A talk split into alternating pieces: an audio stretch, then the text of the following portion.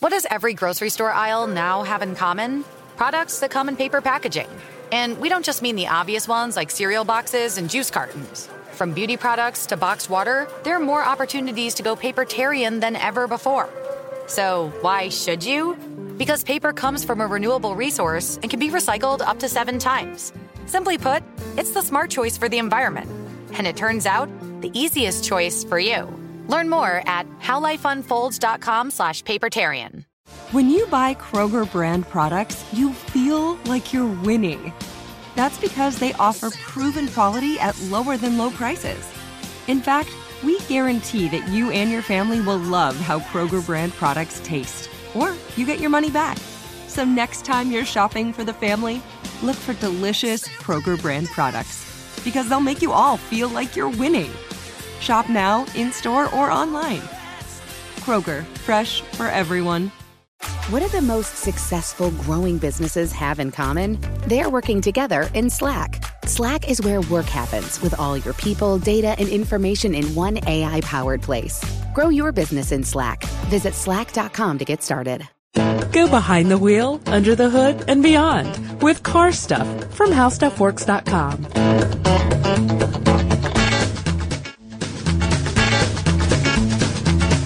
everybody, welcome to Car Stuff. I'm Scott Benjamin. And my name is Ben Bowlin. Uh, Scott, you're the auto editor here at our website. Correct. And you are a video guy. Yeah. Video, uh, video person and script writer and, uh, geez, podcaster. Sort of a renaissance man. Do a little bit of everything. Fa- I'm your favorite co-host. That's true. Thanks, man. You're my favorite co-host. and one of the reasons you're my favorite co-host is because you always come up with so many awesome ideas. This is a unique one, isn't it? This this really blew me away. I have this, to say, This is, uh, kind of a, mm, don't know, a little bit of a secret maybe. this is totally a secret. I Well, would to say some. It's some. it's To most. probably a secret to most people, especially if they're outside of the United Kingdom. Yes, very good. Very So- good. I would I would say so, unless you just happen to stumble across this thing somehow. Uh, we're talking about the vintage mobile cinema. Yes, so cast your mind back, listeners, if you will, to the 1960s. Mm-hmm. Um, for some people, this was what they recalled as the good old days, right? Yeah. Um, we also saw a lot of out of the box thinking, a lot of innovation, uh, not just in transportation, but in general throughout the world. Uh, however, being a car show, what we are going to focus on today is the vintage mobile cinema, as you said, Scott, Mm-hmm. uh, which is basically, mm, let's do a little quiz. Okay. Oh, sure. Is this, um, we'll do a multiple choice. You already know the answer, okay? Okay, right. so, um, okay, I vintage mobile cinema, is it A, a moving movie theater? Is it B, a moving movie studio where they film movies? Or is it C, an elaborate hoax? The answer is A. The answer is A. Congratulations, yeah. guys. Oh, you got thank you right. very much. Yeah. thank you very much. I feel good about myself now. Now, One the- hundred percent. Now this thing looks like um, an RV almost. It does, and the, you know it's it's enormous. It's a really big vehicle. Um, I've got the the uh, dimensions on this thing here in a little Mm-hmm. bit, but um, what it is is it's one of seven vehicles that were built by the uh, by the Ministry of Technology in Yes. the United Kingdom, and uh, this is really strange. The the Prime Minister at the time, in 1967, decided that for the British government, uh, they wanted to promote British industry, Yes. and this is coming out of uh, well, this is you know a long time after World War II. However, they were still in this kind of economic downturn, and things just weren't going right. So the prime minister decided that uh, it was time to uh, kind of rally the troops, so to say, and so to speak, and, and get everybody interested again in in um, production and and and uh, um, efficiency and you know the way, ways to do things better and to make uh, make uh, well make everything a little bit more profitable for yeah. its citizens. Put a and, little fire under the keister of the yeah, British film industry too. Exactly. Yeah, that's true. That's right. And uh, what these things did was it, there were seven of them built, as we mentioned. Mm-hmm. Um, they are twenty. They're they're 22 seats inside of this vehicle. Now, you'd mm-hmm. never guess it looking at it, would you? No, it doesn't look like you can fit 22 seats. Uh, and it's it's big. It's but huge, it, but it doesn't look like you could see 22. No, no, it's just a. It's more like a, like you said, like an RV, a mm-hmm. smaller size RV. Not even a, not even one of the big uh, the bu- bus. Not types. one of the charter bus looking. No, ones, no, no, it's kind of one of the in between size, but uh, it's really a unique looking vehicle. There are mm-hmm. 22 mm-hmm. seats, and let's just kind of give the facts here. Yeah, 22 seats inside this thing. Um, it has tiered seating, and that's probably the secret to the whole thing is how they can Sure. get so many people in there. Yeah. Uh, the screen, I guess, would be at the back end of the vehicle where the door would be. Uh, the back end, and they seat, fa- yeah, they, they, uh, it's like if you walk in, you, you walk upstairs towards the front of the vehicle, towards, Ah, yes, towards. Mm-hmm. uh, like where the cab of the vehicle would be. And you look the opposite way. Like if you were driving down the road, you'd be looking backwards. Ah, yes, If you want to put it that way. Um, the screen is on the back wall. There's a projector at the top, Mm-hmm. um, angled up, you know, from up high, and that's kind of unique. You had a question about this part because this is one of the most distinctive exterior features on the thing. Yes. Otherwise, you'd have no idea that this was anything special, really. Right. Um, I can describe it. yeah, There's- go ahead. There's a uh, segmented uh, panoramic view window. It's almost like a, a bay window, but it's rounded. It's a big dome. It's a huge dome. Yeah. And uh, when when Scott, when you were first showing me the pictures, I was doing some research about this. My question was basically, what the heck is going on up there? Yeah. What yeah. is that doing? Well, it's a, it's it turns out it's the projection room or the projection Mm-hmm. area where the projectionist uh, would sit during the during the films. And uh, you know, there because at the time there was a projector with film, Right. And so somebody had to be up there to operate that machinery and uh, make sure everything's going right. And you could also kind of, I think there were some windows up there they could peek through and see the audience, make sure everything was okay in there, and the film was going well. Um, but what they did was they showed um, they showed these these um, ah what what kind of inspirational almost films you know like they would say it was uh, in, industry films that were really slanted towards production and efficiency Mm-hmm. and and uh, getting the mo- yeah, I guess giving the most of yourself in order to make uh, your company more profitable Mm-hmm. so they would uh, they would kind of customize these messages that they would go out with in these in these vehicles and they'd have a trailer in tow as well Yes. it was also built by the same company which uh, which is the Coventry Steel Caravans Company right. Yes. and uh, that, that's who did the coach work for this whole thing. Um, they made the trailers also, and uh, they would have these these specialized, um, I, I guess, uh, um, displays that they would bring along with them, where they would have a, a small meeting table maybe in the middle. They could discuss parts, you know, across this little meeting table in this trailer. Um, have you know, view the film next door in the in the. The, the the cinema they didn't call it vintage cinema at the time, but it's No. the, the mobile cinema, I guess. Um, so it's just an interesting, interesting vehicle, and it's uh, it's quite a unique find because, uh, like we said, there's there were seven built, only one of them remains now. Yes, speaking of extraordinary finds, Scott, uh, this last surviving mobile cinema, a Bedford SB3, was sitting in a field, just out in a field for 14 years. Unbelievable. Let's go ahead and relieve the tension for everybody sitting on the edge of their car seat right now and let you know that they did manage to save this one Yes, it did. and it was an uphill journey. I think uh, if you go to their website where they talk about the mobile cinema, uh, you can see the restoration work they had to do, which was much, much more than, how did they put it, Scott? They said it's way more than slapping a new coat of paint on there. Something like that, yeah. And I, I watched a little bit of the video of them putting this together because you can catch some YouTube videos of this thing uh, in different levels of restoration. And uh, the owners, uh, there's two people that own it now, um, Ollie Halls and Emma Gifford. Yes. And uh, the two of them are now touring in this vehicle. We'll talk about that in a little bit. But uh, they they purchased the vehicle for twelve hundred pounds. I don't know what that would be in dollars, U.S. dollars. I'm not sure. Uh, it's I- more than twelve hundred. That's right, more than twelve hundred dollars, whatever that would be. I, I think just a rough guess. I thought a pound was around a dollar eighty or something Yeah, like that. so it'd be it'd be a little little less than twenty four hundred dollars. Okay, something like that. Um, but they have uh, put about at the time of this video that I saw, they had put about nine to ten thousand pounds into the restoration Mm-hmm. at this point. So you're talking about nearly twenty thousand dollars additional in restoration work. And I know that they weren't done at that time because I've seen it further Yeah, than what it was. Yeah, I mean, including some of the equipment that they uh, that they've added because. Um, I know that you know originally that it had the film projector that we talked about. Right. Now it has a high quality digital projection unit Mm-hmm. uh, that hangs in the ceiling, and uh, it does have like you know Dolby surround sound, and the, Sure. the seats and everything that they put in there were custom made and Blu-ray um, player. e- exactly, yeah. There's there's a, l- a lot of high tech advancements. You know, the, they said that the only way that they strayed from the original was that they went for the comfort and safety of the passengers and the, Mm-hmm. the viewers. So um, everything else is original on this thing. I mean, they tried to keep original. Um, you know, the original instruments, the Mm-hmm. the exterior looks original. Everything everything else about it is original. And the seats actually uh, do go back to the 1930s. Oh, I think do they? I think they fixed them up uh, pretty extensively. Hmm. So it's a little unclear whether it's the actual uh, original seating or whether it was just sort of rebuilt to look that way. Interesting. It almost seems like that'd be one of the things that would be looted in the thing, you know, when, when it was in the field. Because I know that um, someone had stolen the transmission, I believe, out of the vehicle. Yeah, I heard that And of course, the engine had seized up, so it's got a new, bigger engine. I think was that was part of the difficulty in, in the restoration was getting Yes. this newer, bigger engine inside this thing, a big diesel engine. And of course, then you know, trying to find a transmission that would fit as well, and uh, something about handmade gears, but I'm not sure if that's true. It might have been just a gear shift.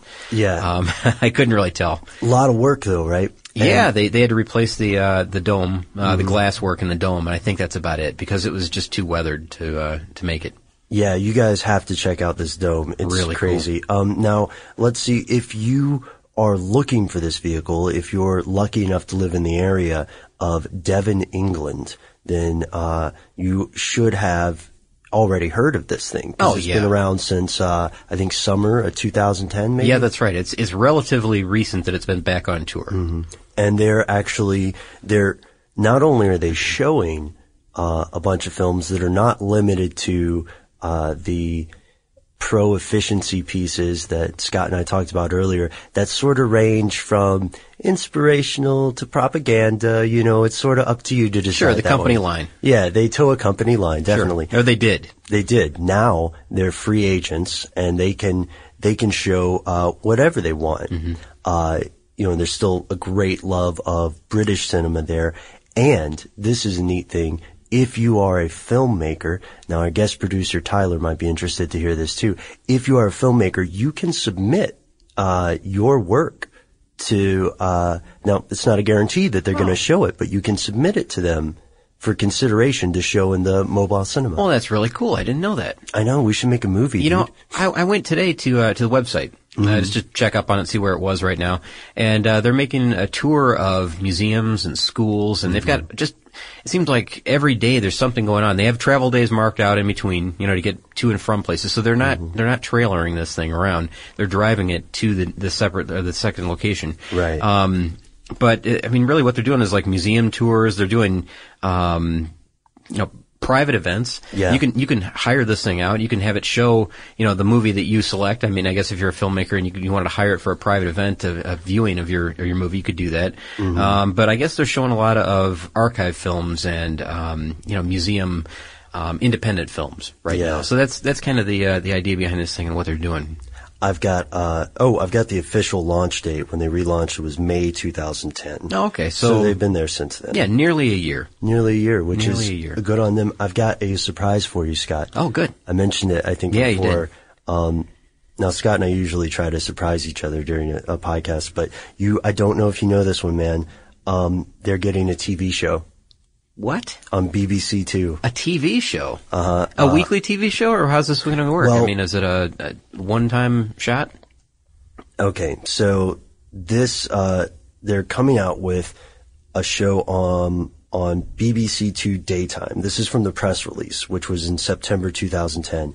Um, Melvin Bragg's going to present a brand new series for BBC Two on the daytime, retelling the fascinating stories how about how life in Britain used to be through the film collections of the British Film Institute and regional film archives. Now, throughout the series, Melvin Bragg will be touring the country in the UK's only surviving vintage mobile cinema, which, of course, now we and our listeners know all about. So he will be through the run of the show touring in the cinema. Oh, very cool. people. So that that Yeah. will be the backdrop for the whole program, really. Mm-hmm, Oh, that's very cool.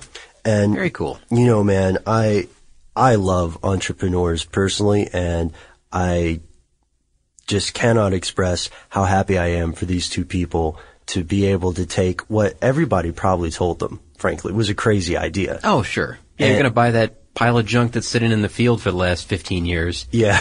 And uh, you're going to do what with it? You're going to put 20 some thousand dollars into this? Okay, brief aside, Scott. Um, one of the reasons this kind of stuff is close to my heart is because I was in a similar situation way back in the days of yore when I was just a, a ruddy faced, uh, sophomore in high school, you know, uh, big dreams. Sure. And, um, we had this Christmas tree farm uh, a few miles down the way from us. Um, and for years, the owner of this farm had been trying to sell a 1960s fire engine. Hmm. Oh, very cool. Yeah, and I really, really want, like, I tried everything with my parents. I was talking, working deals, contacting my extended family. Yeah. And my dream was that I would have this thing and I would restore it and become the coolest person at Stockbridge Well, High School. sure, of course. Um, didn't work out. Hmm. And, uh, you know what? It probably is for the best now, looking back. I don't know. Fire trucks are pretty cool. I know, I would, Vintage fire trucks. I would still have it, right? Yeah. It might be all I had, but, um, so there's something, I think there's, uh, something about the idea of restoring a, an unusual vehicle and being able to bring it back to the modern day, uh, that, that sort of calls to anybody who's a fan of cars. Sure. I mean, this is a one and only. I mean, it's, uh, I mean, one of seven and it's the only existing vehicle that they know of. I mean, other ones, I guess the other ones were, uh, as they put it in the video, I think they're pressed into other service at some point. Right, yeah, uh, you know, so they were, they were just made into cargo vans or whatever they were made into. Uh, some probably just rotted away. Yeah. Um, sadly, or were cannibalized for parts for other vehicles. And, um, you know, this one, for it to live this long and for someone to spot it, for someone to, you know, notice that there's some, some value to this vehicle, to haul it out and then to follow through with the restoration, that's great. Good Yeah. for them. I mean, and, and to make it profitable too. I would assume it's a profitable venture or, or something similar.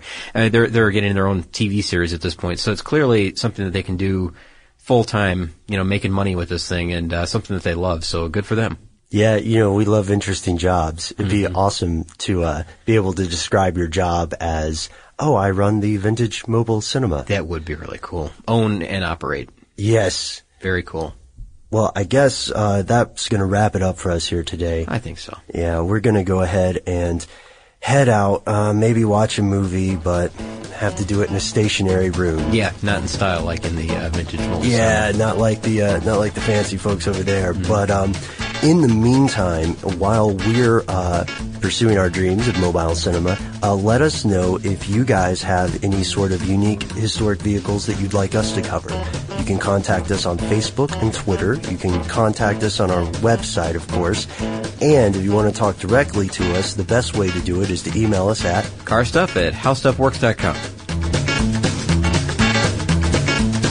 For more on this and thousands of other topics, visit howstuffworks.com. To learn more about the podcast, click on the podcast icon in the upper right corner of our homepage. The How Stuff Works iPhone app has arrived. Download it today on iTunes.